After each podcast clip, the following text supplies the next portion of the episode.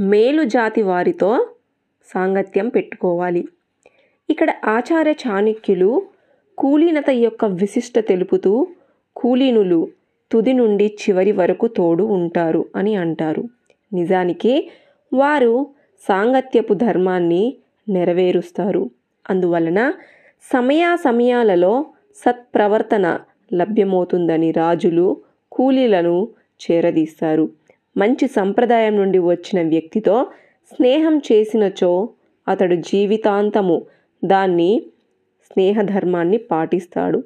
ఆది నుండి అంతం వరకు తోడు వదలకుండా అతని సుఖ దుఃఖాలను పంచుకుంటాడు. అందుచేత రాజులు ఇటువంటి కూలీలను దగ్గర ఉంచుకుంటారు.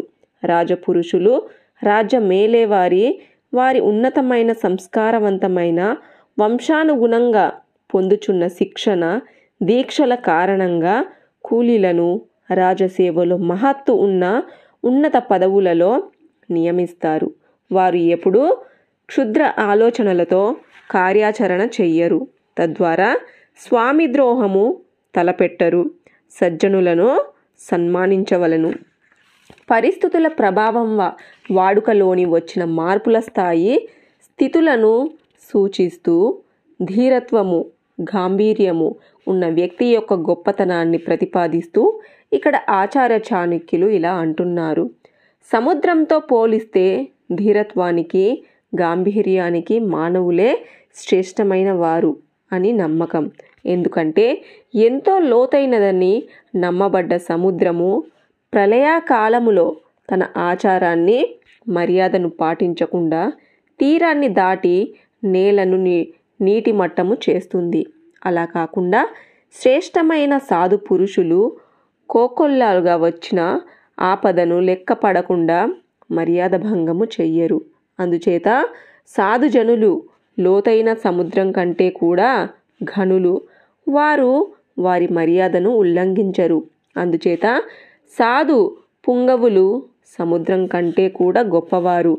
నియమ మర్యాదలను పాటించటంలో సముద్రము ఆదర్శవంతుడైతే వర్షం వస్తే పొంగి పొర్లే నదులు ఎన్ని సముద్రంలో కలుస్తున్నా సముద్రం మాత్రము తన చెలియాలి కట్ట దాటి నేల మీదకు రాదు. అలాంటిది ప్రళయం వస్తే ఆ సముద్రపు నీరు ఒడ్డు దాటి కొండలను నేలను నీటి మాయం చేస్తుంది. ప్రళయకాలంలో సముద్రం తన మర్యాదను పాటించలేకపోతుంది. అలా కాకుండా సాధు పుంగవులు తమ ప్రాణానికి ముప్పు వచ్చినా సరే తమ నడవడిని మార్చుకోరు. వారి ఉదారత్వాన్ని పరిత్యజించరు.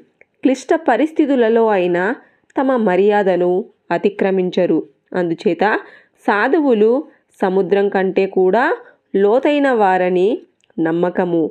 వారిని ఎల్లప్పుడూ గర్వించి సన్మానించాలి. మూర్ఖులను త్యజించవలెను.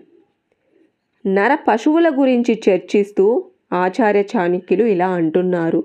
మూర్ఖులను రెండు కాళ్ళ పశువులను కొని వదిలిపెట్టాలి. ఎందుకంటే వారు శూలాల్లాంటి మాటలతో ముళ్ళు గుచ్చుకుంటే ఎలా నొప్పెడుతుందో అలాంటి నొప్పిని కలిగిస్తారు. మనిషి పుట్టుక పుట్టిన కాని మూర్ఖుడు పశువే అని భావము. కాలికి గుచ్చుకున్న ముళ్ళు కనబడదు. కానీ భరించలేని బాధ కలిగిస్తుంది. అదే విధముగా చప్పుడు కాకుండా మనసుకి హత్తుకొనే శూలం పోట్లతో మూర్ఖులు వారి మాటలతో గుచ్చుతారు. మూర్ఖులను త్యజించటమే ఉచితము.